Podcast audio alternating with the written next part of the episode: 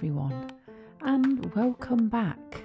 I just wanted to share an update for for you all, really, those that have been listening, um, that I'm taking a short break from this podcast to concentrate on uh, another venture that I'm launching at the moment.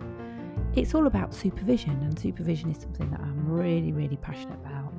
And I've spent the last four years studying supervision for my doctorate, so I kind of feel like I should uh, carry on down that pathway. So for now, this uh, podcast will be paused, and then I hope to pick up the reins again at some point. But thank you for listening. Thank you to all of my wonderful guests who shared such wonderful lessons about how they've managed their own resilience. It's been a real pleasure sharing this space with them and offering it to you all for something to listen to. So I hope it's been useful.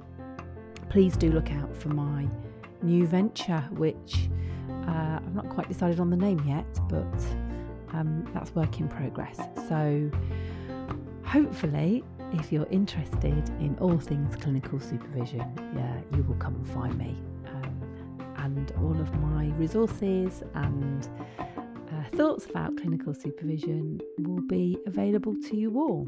So, thanks again for listening, and I'll see you another time.